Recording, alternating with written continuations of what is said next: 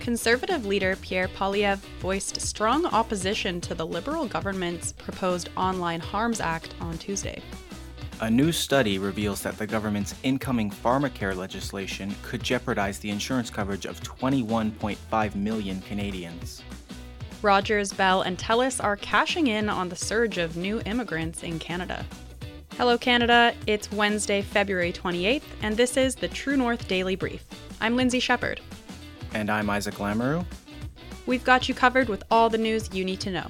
Let's discuss the top stories of the day and the True North exclusives you won't hear anywhere else.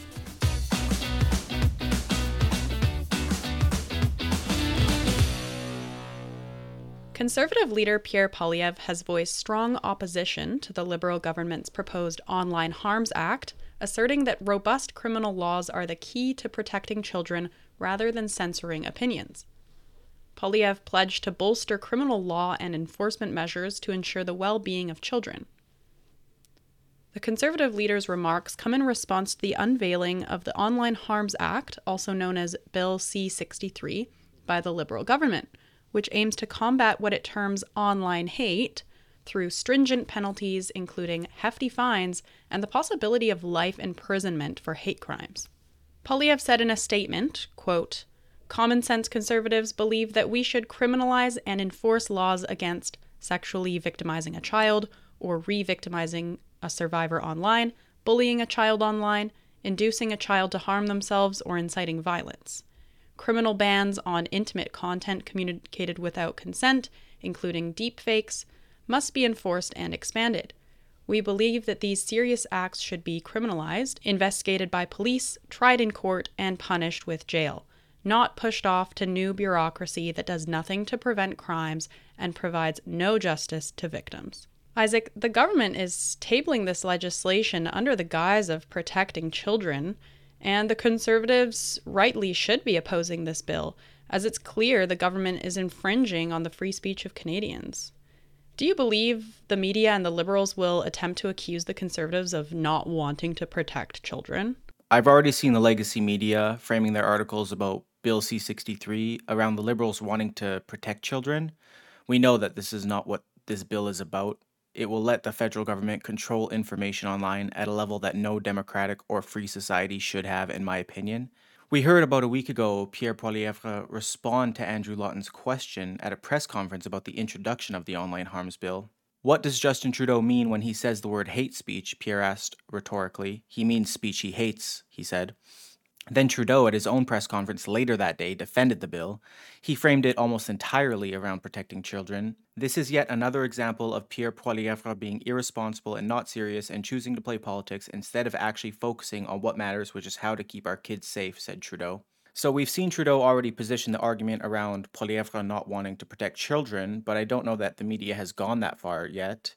However, we know that the legacy media often acts as an extension of the federal government do you think that they'll begin to echo Trudeau's position against Poilievre? Because I imagine people working for legacy media have to dislike this bill and see the harms that it could cause, Lindsay. You know, I don't agree with everything the conservatives do, obviously, but I think they're very right to decouple the, you know, protecting children element from the freedom of speech online element because they're two very different things and it's very very wrong to have them put together in this bill in the way that they are. And back in 2019, I was actually called as a witness to the House of Commons Standing Committee on Justice and Human Rights about online hate legislation. And I argued to the committee, which is composed of liberals, conservatives, and um, they had, I think, one NDP member because it's based on um, a ratio, like a proportion of MPs that are in office. Um, so I testified that we don't need this online hate legislation. It's going to cast too wide of a net, um, saying something like biological males shouldn't be competing in women's sports. I mean, that's the kind of thing that this legislation will deem hateful and could result in a fine. And it's not fear mongering to say such a thing because that is that is a legitimate concern. Um, and back in 2019, I mean, there were different issues, you know, like the deep fakes, AI videos, AI generated video. That wasn't so much of a thing back then. Um, but nevertheless, just to see the protecting children element, which I believe we do need. And the conservatives are taking the right approach by criminalizing it, not adding more bureaucracy, not adding some sort of complaint platform where no one's going to get back to you. And he's right to say no one's going to get justice. Um, yeah, this has no place being tied into something about hate speech. Implementing a universal single payer drug insurance plan could compromise the quality of coverage for at least 21.5 million Canadians, revealed a new study from the Montreal Economic Institute. This comes as the Liberals are expected to reveal their pharmacare bill, which was a key promise Prime Minister Justin Trudeau made to NDP leader Jagmeet Singh as part of their confidence and supply agreement. Private insurance plans cover a broader range of medications than provincial government public insurance, researchers found. Between 2018 and 2021, private plans reimbursed 51% more unique medications than public plans. Approximately 25 million Canadians have private drug insurance coverage based on 2020 data, about 65% of Canada's population. Of this number, 21.5 million lived in the four most populated provinces. Pharmacare would likely prohibit purchasing complementary insurance that provides additional coverage for non or partially covered drugs. However, if an insurance plan no longer covers certain drugs, pharmaceutical companies will likely stop distributing them in Canada, revealed Emmanuelle B. Faubert, the author of the research. Lindsay, the government tabled its pharmacare legislation on Tuesday. It's clear they're going forward with this expensive and unnecessary plan. Do you believe the Liberals are capitulating to the NDP to avoid an election? Well, Alberta's health minister said as much, Isaac. Um, as you mentioned, this National Pharmacare program, which for now focuses really only on contraceptives and diabetes medication, it was introduced as part of the confidence and supply arrangement between Jagmeet Singh's NDP and the Trudeau Liberals. Singh agreed to prop up the minority Liberal government until 2025 if the Liberals develop policy around NDP priorities, such as universal dental care um, and now this National Pharmacare program. And Singh had previously threatened that if an arrangement was not reached on pharmacare by March 1st, his party would walk away from the arrangement. And we do know that Alberta's health minister, Adriana Lagrange, she's already said that Alberta will likely opt out of the National Pharmacare program.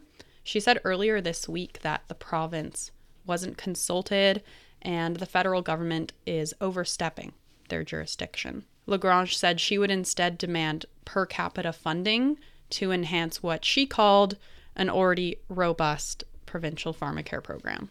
Another interesting thing to add, which we didn't mention there, is that Finance Minister Chrystia Freeland said that pharmacare will not jeopardize Canada's fiscal standing and that it can be implemented without going over the government's spending budget announced last fall. But according to the parliamentary budget officer, pharmacare would cost 2.6 billion in 2023 this is based on the assumption that Quebec's list of drugs would be implemented uh, across Canada, as every province has a different list of covered drugs. But the simulation then shows that the cost would reach 11.2 billion by 2024 and 13.4 billion by 2027. And Faubert uh, mentioned in her research that these additional costs will obviously fall on the taxpayer's shoulders in form of taxes devoted to paying this new bill. The Liberal government's record immigration targets might not benefit people trying to buy their first home, but Canada's top telecommunications companies are raking in the dough due to the influx of new subscribers. Cell phone plans are among the first things new immigrants sign up for upon arrival. According to the credit rating agency Morningstar DBRS, the few major carriers allowed to operate in Canada have seen cell plan subscriptions explode. According to Rogers CEO Tony Staffieri, the company is doing extremely well in signing up new immigrants to their plans. Meanwhile, Quebecor Inc. CEO Pierre Carl Péladeau, who owns the subsidiary Videotron, said they were also doing extremely well due to the immigration targets. Despite the inflow of new subscribers, cell plans by Canada's oligarchical providers are not getting any cheaper. Rogers and Bell announced that they plan on increasing wireless data phone plan prices despite a promise from the Trudeau government that prices would come down. Rogers revealed plans to make price adjustments to several phone plans, including for Fido customers. Isaac, why aren't prices getting cheaper for Canadians and new immigrants if these telecom companies are doing so well? Well, Lindsay, there are only a handful of telecom companies that act in the space they can, in theory, charge whatever they want. It's an oligopoly, as you said, and while demand has increased with these new immigrants, supply has increased at an equal rate. Pretty much everyone needs, or at least has, a cell phone and with it a cell phone plan. Limited competition results in telecom companies charging prices higher than a freer market would allow. I had an exclusive interview with Aaron Wudrick, uh, director of the Macdonald Laurier Institute's domestic policy program, when Rogers and Bell announced that they were hiking wireless phone plans at the start of the year. In a market economy, if you want prices to be lowered, you make sure that there aren't barriers to competition. They didn't do that. They just said, We want you to lower prices. This is not how things are supposed to work in a market economy, said Wudrick, responding to Industry Minister Francois Philippe Champagne's complaint that Canadians still pay too much and see too little competition. Then Ryan Williams, Conservative MP for Bay of Quinte, posted to X that Prime Minister Justin Trudeau promised in 2019 to lower cell phone bills by 25%. He also promised the Rogers Shaw merger would lower cell phone bills. None of that is true, said Williams. Wudrick joined his criticism, saying that the promise of 25% was ill advised to make in the first place, noting the difficulty of calculating such a number. What's even more bizarre is this government seems to be contradictory on the issue of competition. They keep talking about how competition is good and they want more competition, not just in telecoms, but in things like grocery. Yet they spend all this time vilifying and attacking businesses and then wonder why no one wants to go into these sectors, said Wudrick. He also pinpointed the root of the issue as legal barriers against foreign competition in telecom, leading to an oligopoly dominated by Bell, Rogers, and Telus.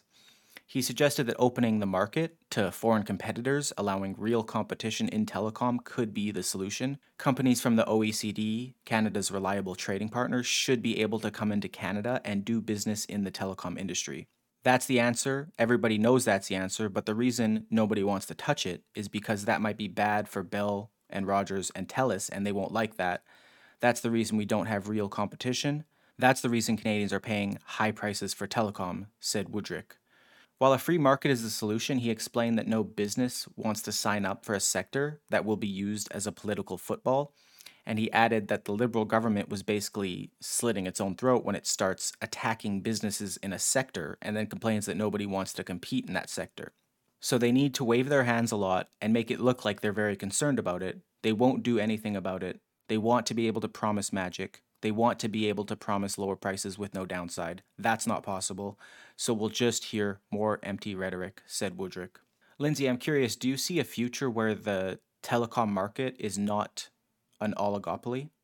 I hope so. I mean, the justification that even Canadians will tell themselves is, oh, you know, we're such a big country. Um, these telecom companies, they need to have such vast networks, and that's why it's so expensive. But if you look up, you know, how expensive is a phone and data plan in Russia, the biggest country in the world, um, I think it's, you know, a fraction of what we pay here. So I don't know if we should buy that explanation uh, that we're just a big country and so we're doomed to have, you know, some of the highest cell phone and data rates in the world.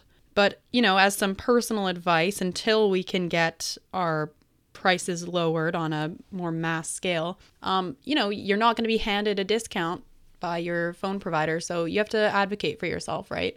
I mean, I've, I think I've told this anecdote before when we've been talking about this um, issue of the oligopoly of telecom companies, but you should call up whoever your provider is. For me, it's Virgin Mobile. And say, hey, I've been with you guys for five years, 10 years, 15 years. Um, I'm looking at my options. What can you do for me? and maybe they'll knock off, you know, 10, 15, 20 bucks off your bill. So uh, advocate for yourself. Don't just think that you're doomed because you live here. Try to do what you can. And just to elaborate quickly on the price of data, I was looking at an analysis done by cable.co.uk and they, they covered the average cost of one gigabyte of mobile data for 237 countries. And surprisingly, Canada was among the lowest countries, ranked 216th at $5.37 US per 1 gigabytes of data. Israel, at the top of the leaderboard, pays only 2 cents for a gig of data, and data was most expensive in Zimbabwe at $43.75 per gigabyte. That's it for today, folks. Make sure to check in at www.tnc.news throughout the day for all the news you need to know. And thanks for tuning in. Don't forget to share our work with your friends and neighbors and if you're able, please consider supporting independent media at donate.tnc.news. Bye for now.